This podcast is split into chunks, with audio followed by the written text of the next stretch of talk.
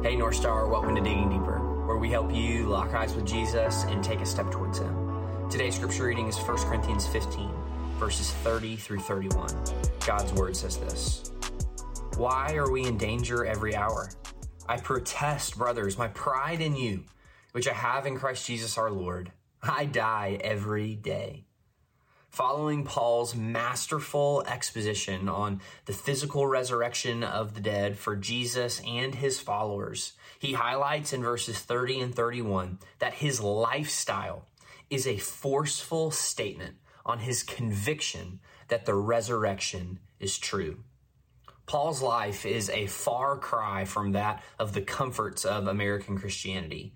Paul's life, in fact, is marked by persecution and suffering on behalf of the gospel that he preaches. His rhetorical question that he opens with in verse thirty, "Why are we in danger every hour?" is emphatic and rhetorical, but considering Paul's epistles in the book of Acts, especially chapter nineteen, Paul's life was constantly being pushed to the breaking point as he declared the news that the eternal Son of God, Jesus Christ, lived a perfect life, died a substitutionary death, and was physically raised from the dead.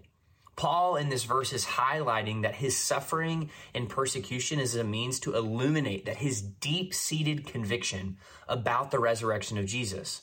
To Paul, the imprisonments, the beatings, the arrests, and the death threats were all worth it because of the power and truth of the gospel message. Paul's life was an apologetic to his conviction and validity of the gospel.